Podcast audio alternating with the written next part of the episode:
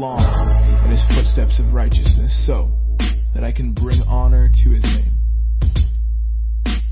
Lord, even when your path takes me through the valley of deepest darkness, fear will never conquer me, for you already have. You remain close to me and lead me through it all the way. Your authority is my strength and my peace. The comfort of your love takes away my fear. I will never be lonely, for you are near. You become my delicious feast. Even when my enemies dare to fight, you anoint me with your fragrance of the Holy Spirit.